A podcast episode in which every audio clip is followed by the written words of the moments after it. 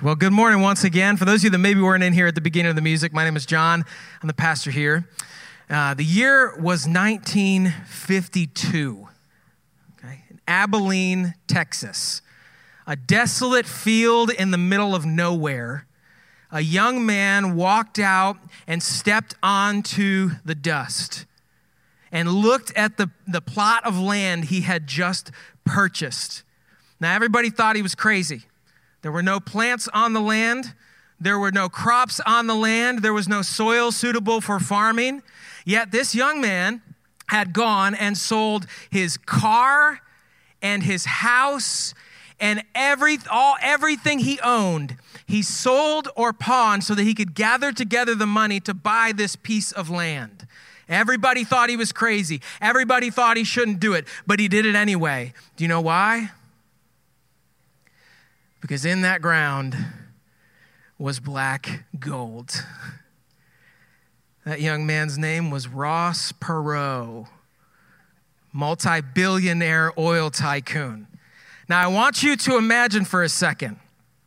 He knew something was there nobody else knew was there. I want you to imagine for a second that you knew of a plot of land that had exactly the same thing underneath of it, yet nobody else knew it was there. What would you do in order to buy that property? Pretty much anything, right? The principle is when you know that something is there of great value, you will go to any length to uncover it and to own it, right? The principle is true. The story about Ross Perot, that's not true at all. I made that up. Okay? I, don't know how he made his money. Just trying to illustrate the principle that when you know the value is there, you will go and you will get it. Today, we're starting a series about the parables Jesus taught. And the reason that the series is tongue in cheek called Parables is because the story of the parables may not be what you think that it is. In fact, the, the, the purpose of the parables that Jesus told are very different than what most Christians think the purpose of the parables were. We're going to talk about that today. See, Jesus' whole ministry was teaching about the clash of two kingdoms. All right, that's why we have the pair of bulls locking horns. The battle that exists between in our mentality between the kingdom of God and the kingdoms of this world and understanding how each work and how differently they work. It is a clash of kingdoms, it is a conflict of worldviews. The reality is, it's very difficult for us to be a citizen of an earthly nation and to be a Christian or a citizen of the kingdom of God at the same time. Because more often than not, the values of those two things conflict with each other. We did a whole series on this back in the summer for those of you that were here. It's called Citizen. We talked about how to be an American citizen and a citizen of the kingdom of God at the same time because they aren't fully synonymous like some people might think that they are. It can be very difficult. And I was thinking about that. It's, I think it's hard to be the citizen of any nation in the world and to be a citizen of the kingdom of God at the same time. Uh, I was thinking about if there was any nation on earth that I feel like would be the closest, what would it be? And it's not America. And all I could think of was Canada. Have you ever had any experience with Canadians? They're the nicest people in the world. Have you ever noticed that? I mean, if you if you if you if you feel like that maybe that maybe Americans are harsh, you just need to go spend some time in Canada.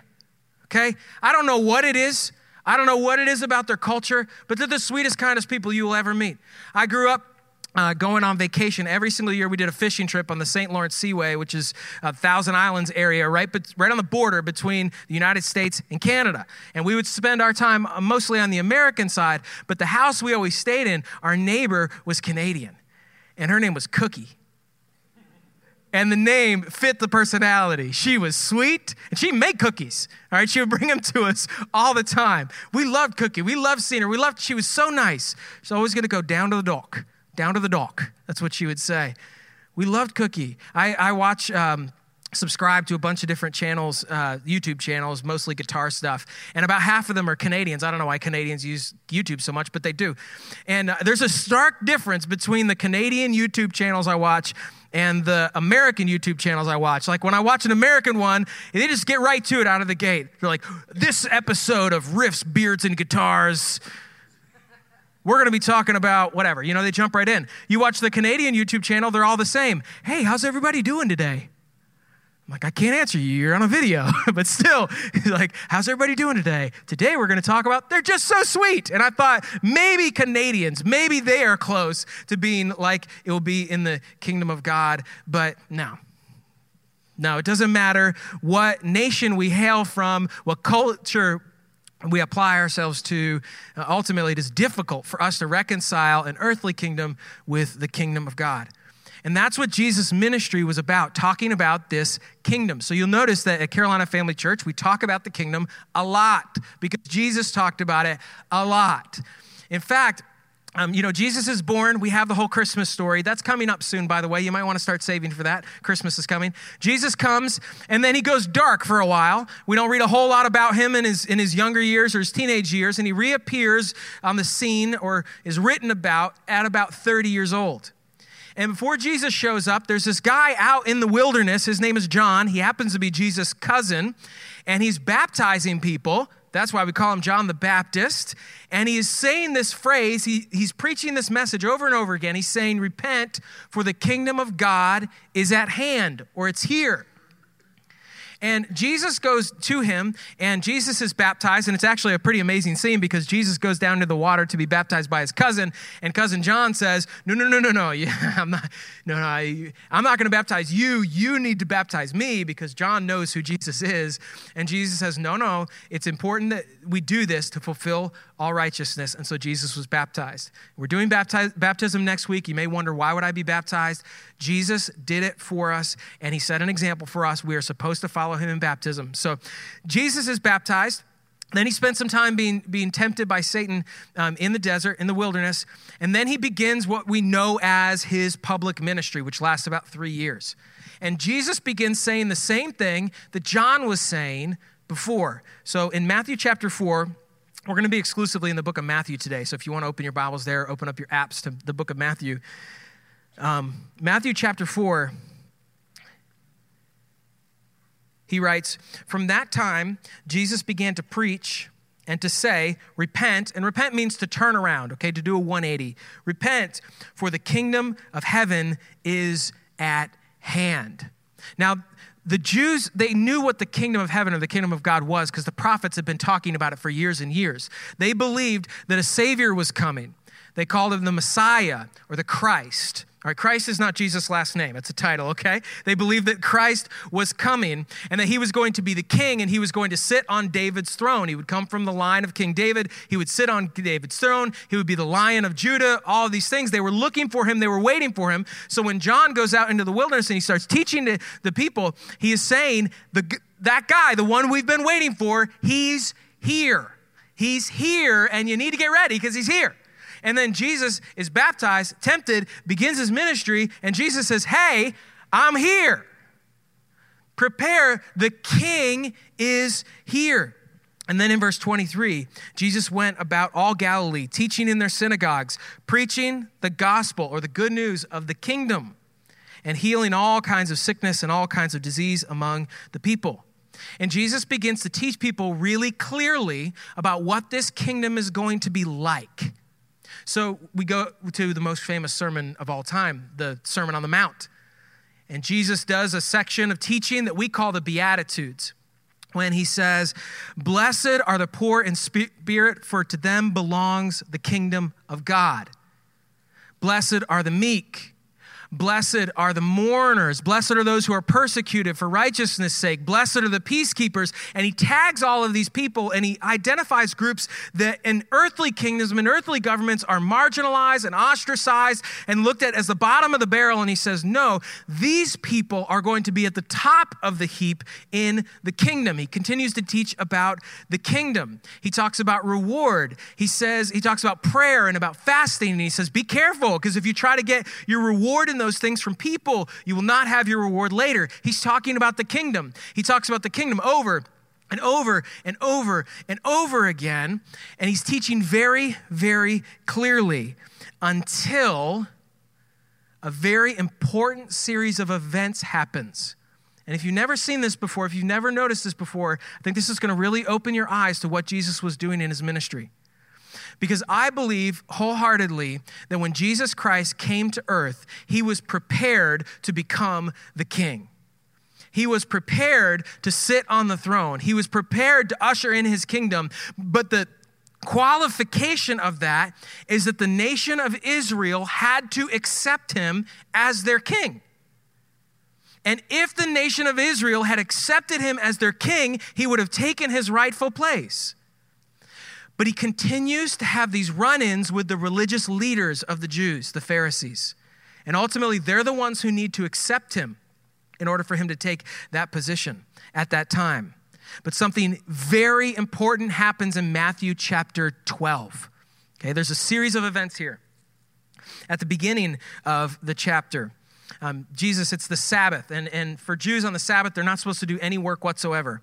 And Jesus is walking through a, a field of grain with his disciples, and presumably the, the Pharisees are nearby too. And they start picking heads of grain, just, just plucking heads of grain to eat. You know, they were hungry. And so they were plucking heads of grain. And the Pharisees said, What are you doing? You're not supposed to do that. Okay, this is the Sabbath. You're not supposed to work. And Jesus says, I'm, I'm going to paraphrase. He says, I can do it. I'm the Lord of the Sabbath. All right, I am, I am the king. And then he goes into the synagogue, which is their basically their church, right? He goes into the synagogue, and there's a man there with a withered hand. And Jesus heals the man's hand. He heals a man. And the Pharisees look at him and they say, Wait, you're not supposed to do that. That's work. And again, I'll paraphrase Jesus. He was like, You're out of your mind. Okay? If you if any one of you were driving home today and you got a flat tire, you wouldn't just sit on the side of the road because it's the Sabbath, you would change the tire. This man needed to be healed and I healed him. Get over it. and it's the Pharisees are so mad at him that they begin to plot to kill him. And he knows that, so he bounces. Jesus is smart. Okay? He knew it wasn't time for that to happen yet. So they begin plotting to kill him. So he leaves the synagogue. And a man now is brought to Jesus who is possessed by a demon.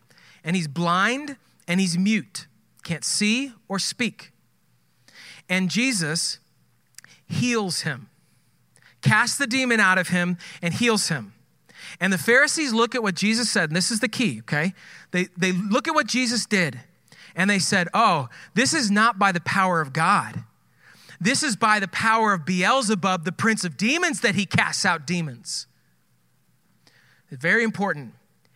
They attributed the work, the power, and the work of the Spirit to the power and work of Satan.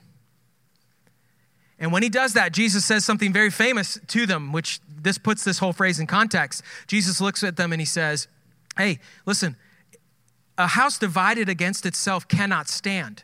You ever heard that phrase? This is where he says it. It's the house divided against itself cannot stand. I can't cast the demon out by the power of demons. It doesn't even make any sense. But then he says, he says this to him. All right, Matthew chapter 12, verse 28. But if I cast out demons by the Spirit of God, surely the kingdom of God has come upon you. And then he looks at him and he says, and this, these are also famous, famous words, the unpardonable sin. He says, You can look at me and you can say what you want about me. But if you speak against the Spirit, that will not be forgiven. And he's talking to a specific group of people at a very specific time here. But he said that will not be forgiven. And this is, he's been teaching clearly about the kingdom and offering the kingdom to the Jewish people and exclusively the Jewish people up until this point. He's been offering it. This is the straw that breaks the camel's back. He said, if you will look at what I'm doing and you will attribute it to the power of Satan instead of the power of God, then you will not accept me as your king, as your savior. And when that straw is placed on the camel's back, it breaks. And Jesus immediately pivots. All right, friends, reference here pivot. He pivots his ministry, it changes fundamentally. He begins teaching differently and he begins teaching to different groups of people. He begins including people outside of the nation of Israel.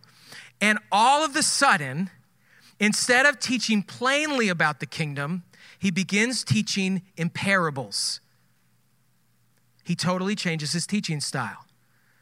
And maybe you're wondering, well, okay, what's the deal with the kingdom? If he was going to bring it then and they rejected him, what does that mean?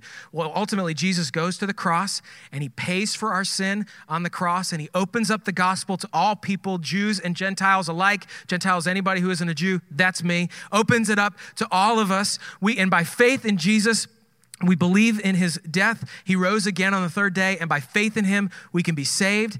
And it means that he had to return to heaven, but he is coming back one day. And when he returns, he is going to establish his kingdom here on earth the same way he planned to before. But it is just like it was before, predicated on Israel accepting him as Savior.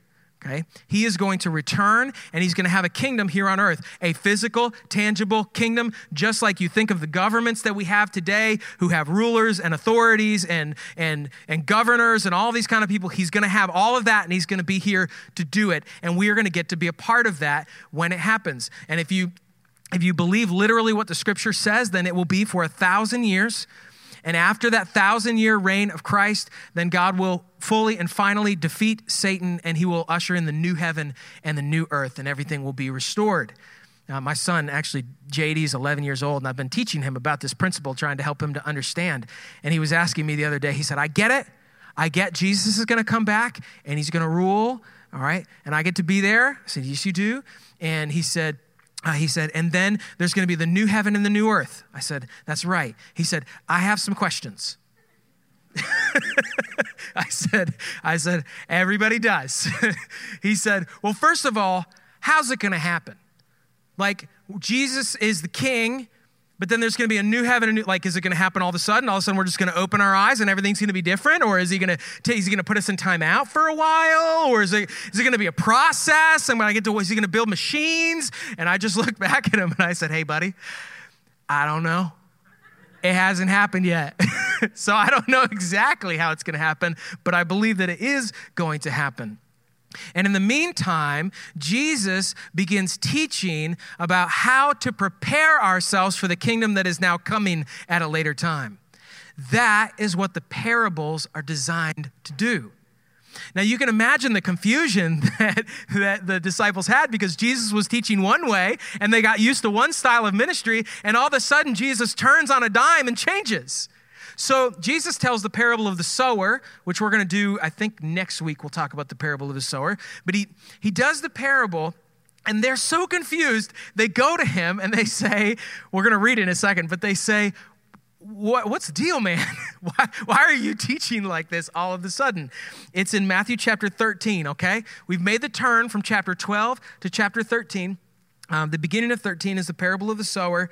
And then in verse 10 here, says, And the disciples came to him, or came and said to him, Why do you speak to them in parables? They meant themselves too, of course. like, why are you doing this? Why are you teaching this way all of a sudden? And he answered and said to them, Because it has been given to you to know the mysteries of the kingdom of heaven, but to them it has not been given.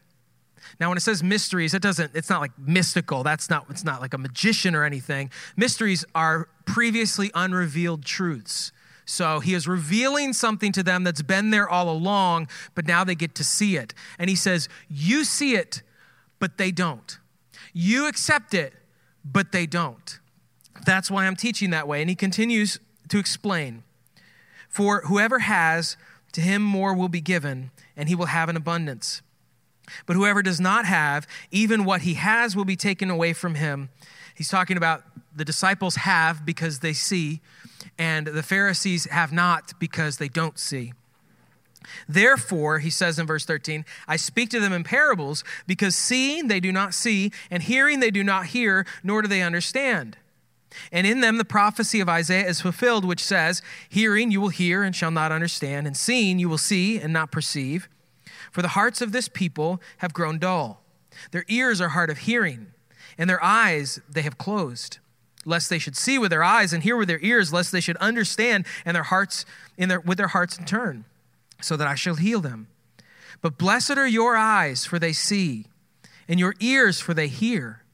For assuredly I say to you that many prophets and righteous men desired to see what you see and did not see it, and to hear what you hear and did not hear it.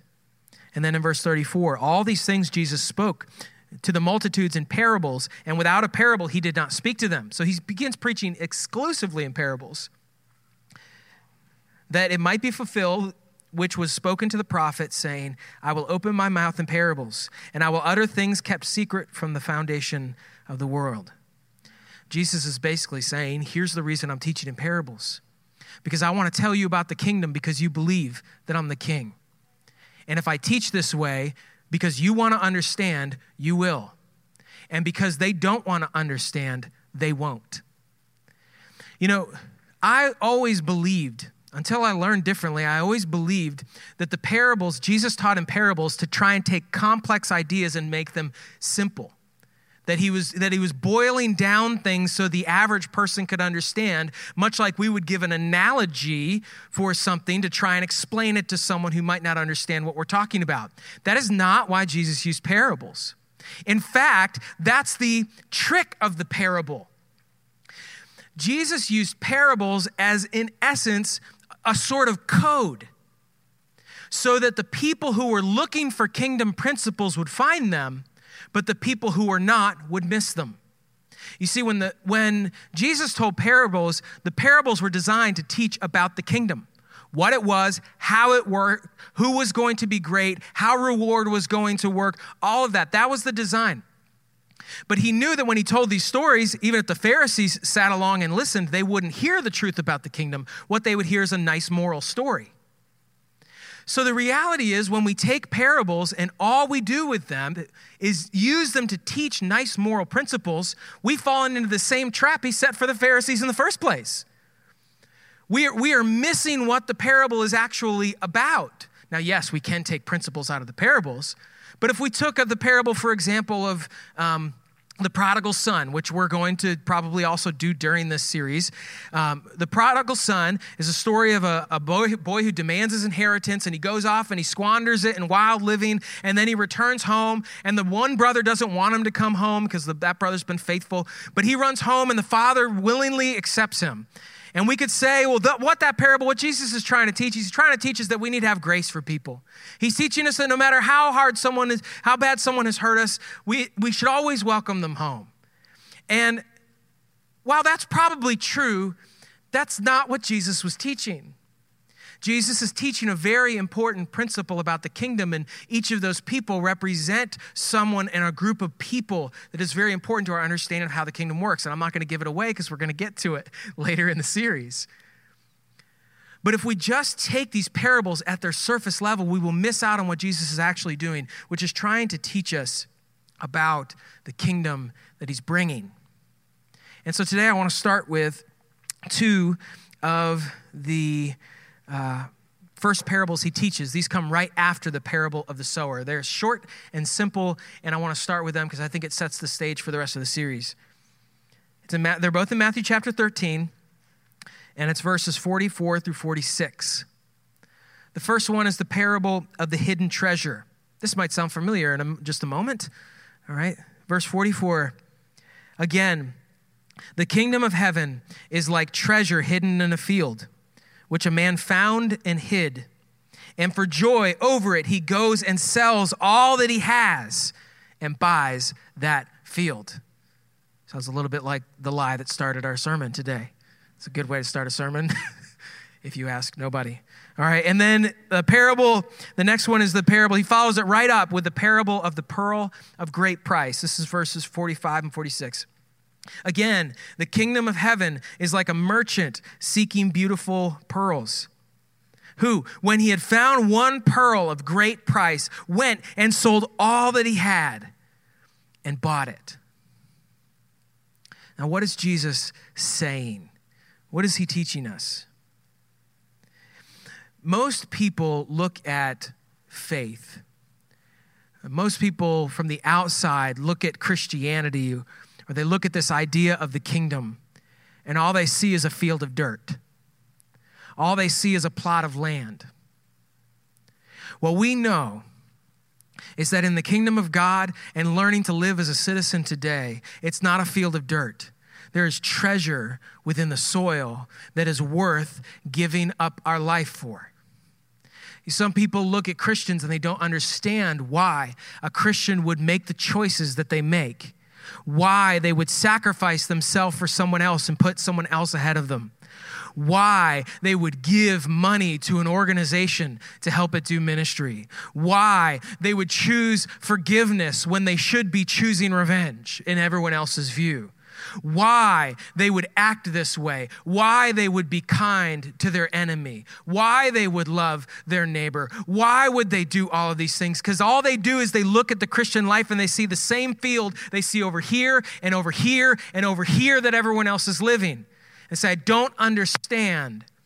But once you put your faith in Christ and you say, I want to be a part of that kingdom, once you see the treasure that waits for us, once you see the joy set before us, then we are willing to be different and crazy and weird in people's eyes. We are willing to buy that field and we are willing to give up absolutely anything we have to give up in order to have it.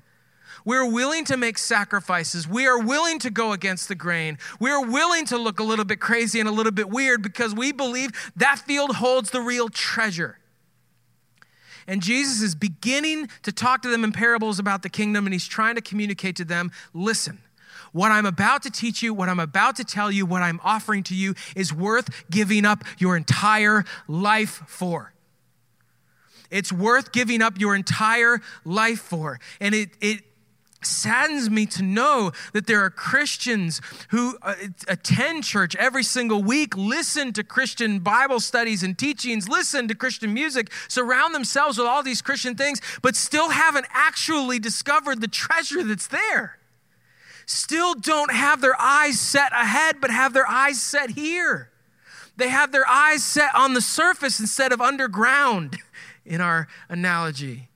But there is so much more and so much better that's available to us when we believe that Jesus is returning and going to establish his kingdom. And he rewards those who are faithful to him. And every bit of sacrifice we make, and every gift that we give, and every action we do, every time we choose to go against the kingdom of the world in order to go with the kingdom of God, there's reward waiting. And it's like treasure in a field or a pearl that defies any valuation.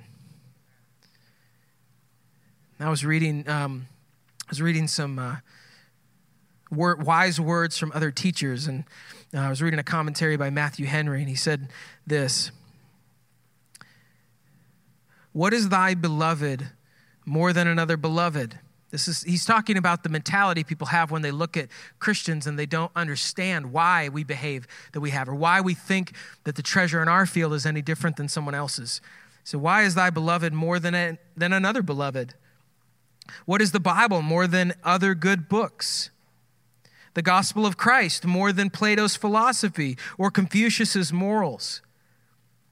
But those who have searched the scriptures, so as in them to find Christ and eternal life, have discovered such a treasure in this field as makes it infinitely more valuable.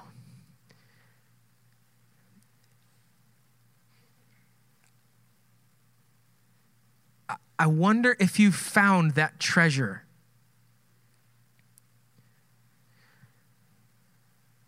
Jesus had a situation where he was, um, it was later on in his ministry, and he was teaching. And a young man came to Jesus, and he was a very wealthy man, a very powerful, a very prominent man. And he said, Jesus, I, I want to follow you. What do I have to do? And Jesus says, Well, you gotta, you know, you gotta keep all the commandments. And he says, I've done that. I've done, I've done all of that since I was a little boy. And Jesus looked at him and he said, One thing you lack go and sell everything you have and give it to the poor. Then come and follow me.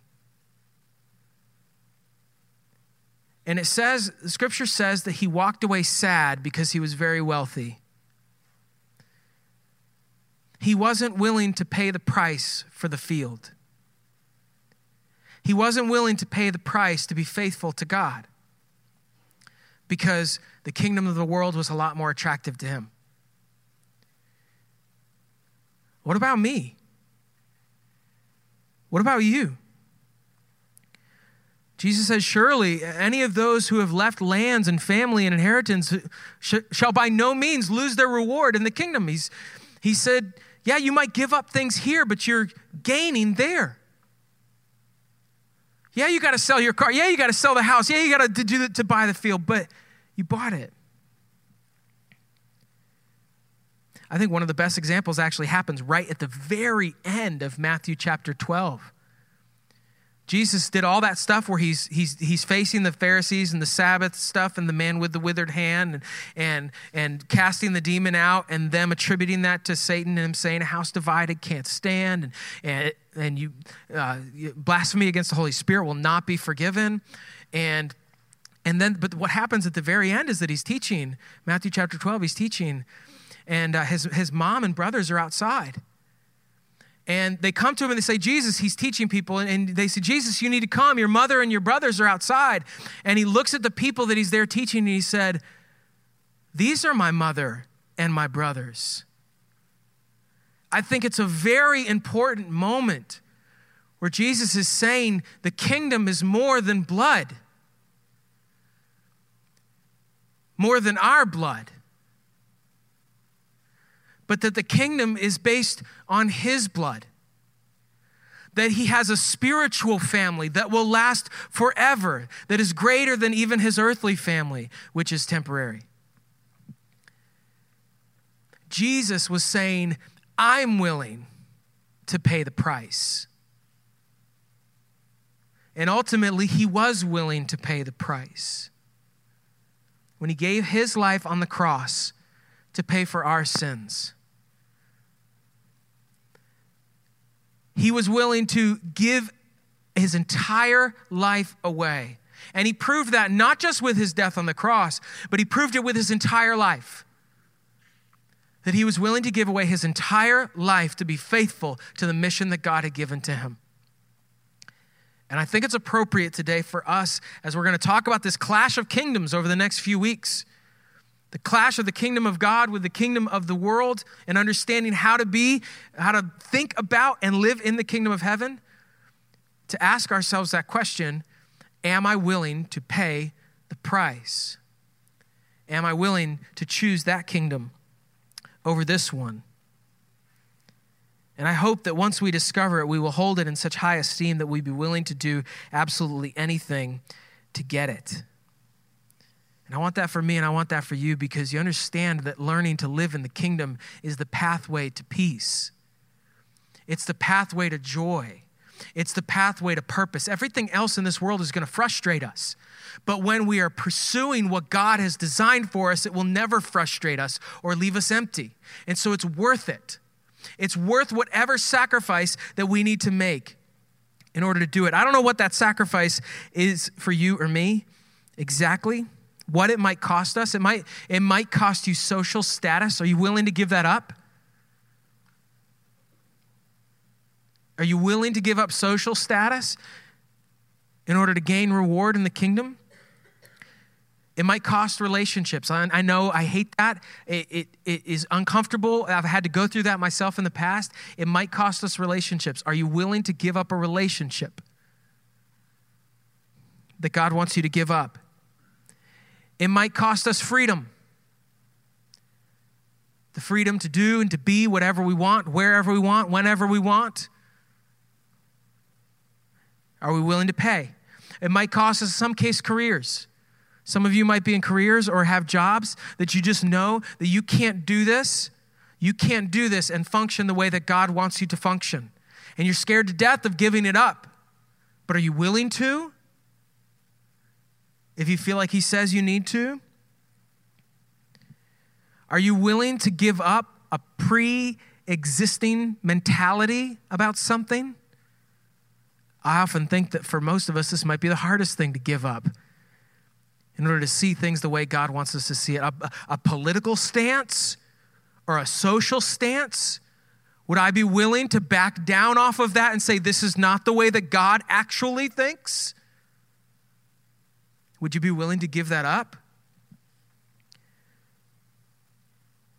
Would you be willing to give up certain traditions that might be contrary to what God has designed for you?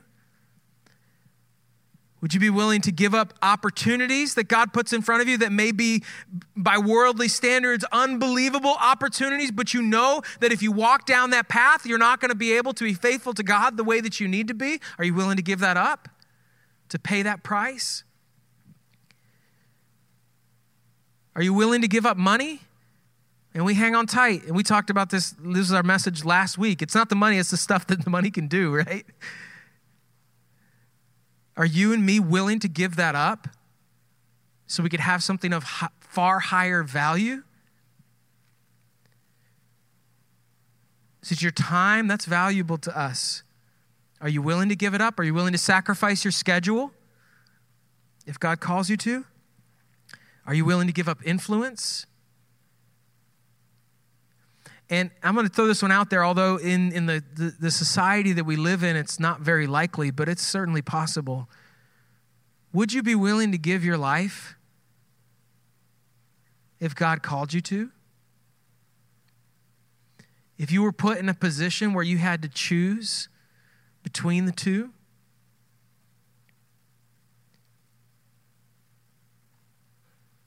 What, what, what price would you be willing to pay? I want you to know that whatever it is, and this is something that I'm learning too, whatever it is, is worth it.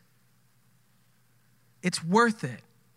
Whatever frustration you may experience, whatever pain it may cause you, it is not worth comparing the glory that's waiting for you. Whatever suffering you may face on earth, Paul said this very specifically whatever suffering I may face is not worth comparing to the glory which awaits me. And so I would just tell you, whatever it is, and if we, if we, as we've been talking, I've been throwing out examples, maybe there's something that's jumped into your mind and you're thinking, that's what it is. I want to encourage you, based on the promises of God, based on the goodness of God, based on the glory of God, based on the power of God, based on the leading of God, to look at that thing that you don't want to give up and say, I'm willing to pay it. I'm willing to pay it. All right. Now, these are big decisions and we need God's help with them. So let's go to Him together in prayer. God, this is a big big request. We are faced constantly with the pressure to cave in to the desires and the values of the world around us. It's, it's all we've known for so long. And it's what makes sense to us as human beings because it's the sin within us and the desires of, of men and women that have created this. And so we feel very in sync with this world yet out of sync at the same time because we know that you haven't created us for this world as it is. You created us to be in perfect harmony with you, to be in a perfect relationship with you. And because of our sin, that relationship has been broken. But we thank you that through your Son, Jesus Christ, and his death on the cross, blood shed for our sins, he paid for our sin. He rose again on the third day. And by faith in him, believing in him, we are forgiven. And we can stand before you justified and right, and to know that we will spend eternity with you. And we've got to wade through this world in the meantime, but we want to get ready for the kingdom that you're bringing. We pray, Lord Jesus, if it's, God, if it is your will, that that kingdom would come today. That Christ, you would return today. We know you can do that. But in the meantime, as we wait, we want to prepare ourselves for the kingdom. So, Jesus, thank you for giving us the parables. Thank you for teaching in such a way that those of us who want to hear and want to learn and want to experience the kingdom can hear it from you in that way. And I pray, God, that as we embrace these over the next few weeks, as we read them to discover the truth that is there, that you would use that to encourage us and to lead us. So, God, for anybody here who walked in today not sure that they would be with you in the kingdom, I pray, God, that you would encourage them and that today, if they've never put their faith in your Son, Jesus Christ, they could simply believe. And that by believing in Christ, they can know that their sins are paid for by Him.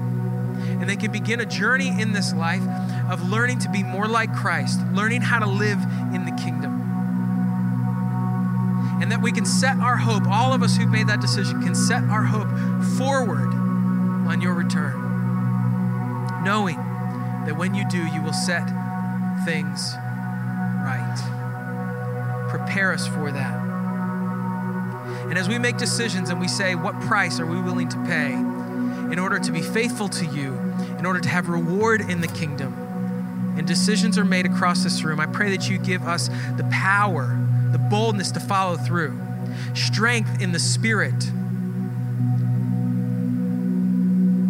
to pay that price. And as we do, and even if we face difficulty, even if we face pain, even if we face persecution, that we would know that it is worth it. We thank you. It's in your name we pray.